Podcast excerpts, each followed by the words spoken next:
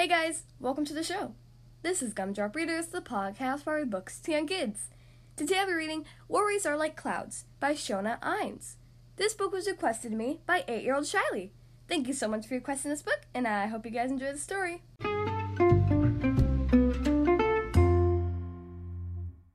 Okay, here we are on page 1. Some days are wonderful. Some days are filled with golden sunlight that calls us out to run, jump, and play with fresh air on our faces. Some days are filled with laughter and giggles that make our legs wobble and our faces ache in the best kind of ways. Some days are filled with friends and family who love us, are close to us, and make us feel warm and special. When we have wonderful days, we wish you could we wish we could bottle them up somehow and keep them with us to look at and feel again another day. Some days are not so wonderful. Some days can be a bit tough. Some days we are cranky or tired or sad. Some days we don't feel like getting out of bed and we don't feel like being friendly.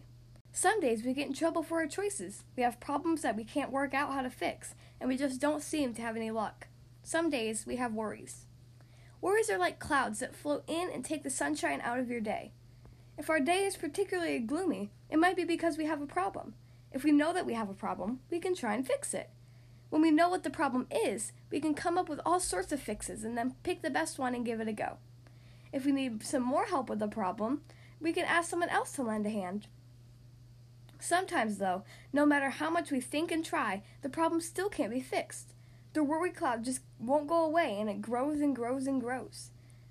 Sometimes we think and think and think and think and then we worry and worry and worry and worry ourselves until we feel quite uptight and unwell. Thinking too much about a worry can make things feel much worse, much darker, and much cloudier than they needed to be. A worry can make us feel quite sick. A worry can put us off our food and stop us sleeping well at night. Different people will deal with worries in different ways.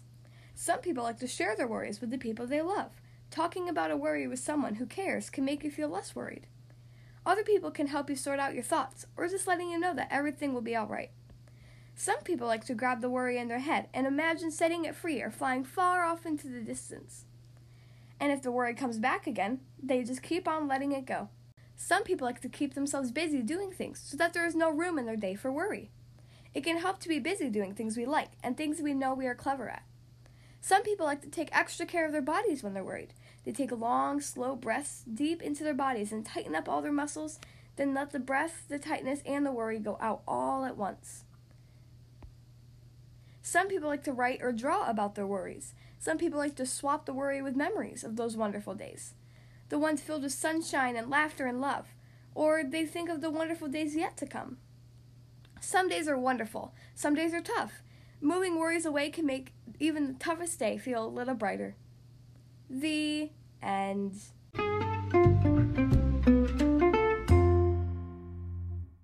Well, that was Worries Are Like Clouds by Shona Innes. I hope you guys enjoyed that story. Again, thank you so much to 8 year old Shiley for requesting this book. It sure is a fun story. If you would like to choose the next book to be read on the Gumdrop Readers podcast, then you can send me an email, including your name, your age, and your book request. Ask an adult to help you send your email to gumdropreaders at gmail.com. Again, the podcast email is gumdropreaders at gmail.com.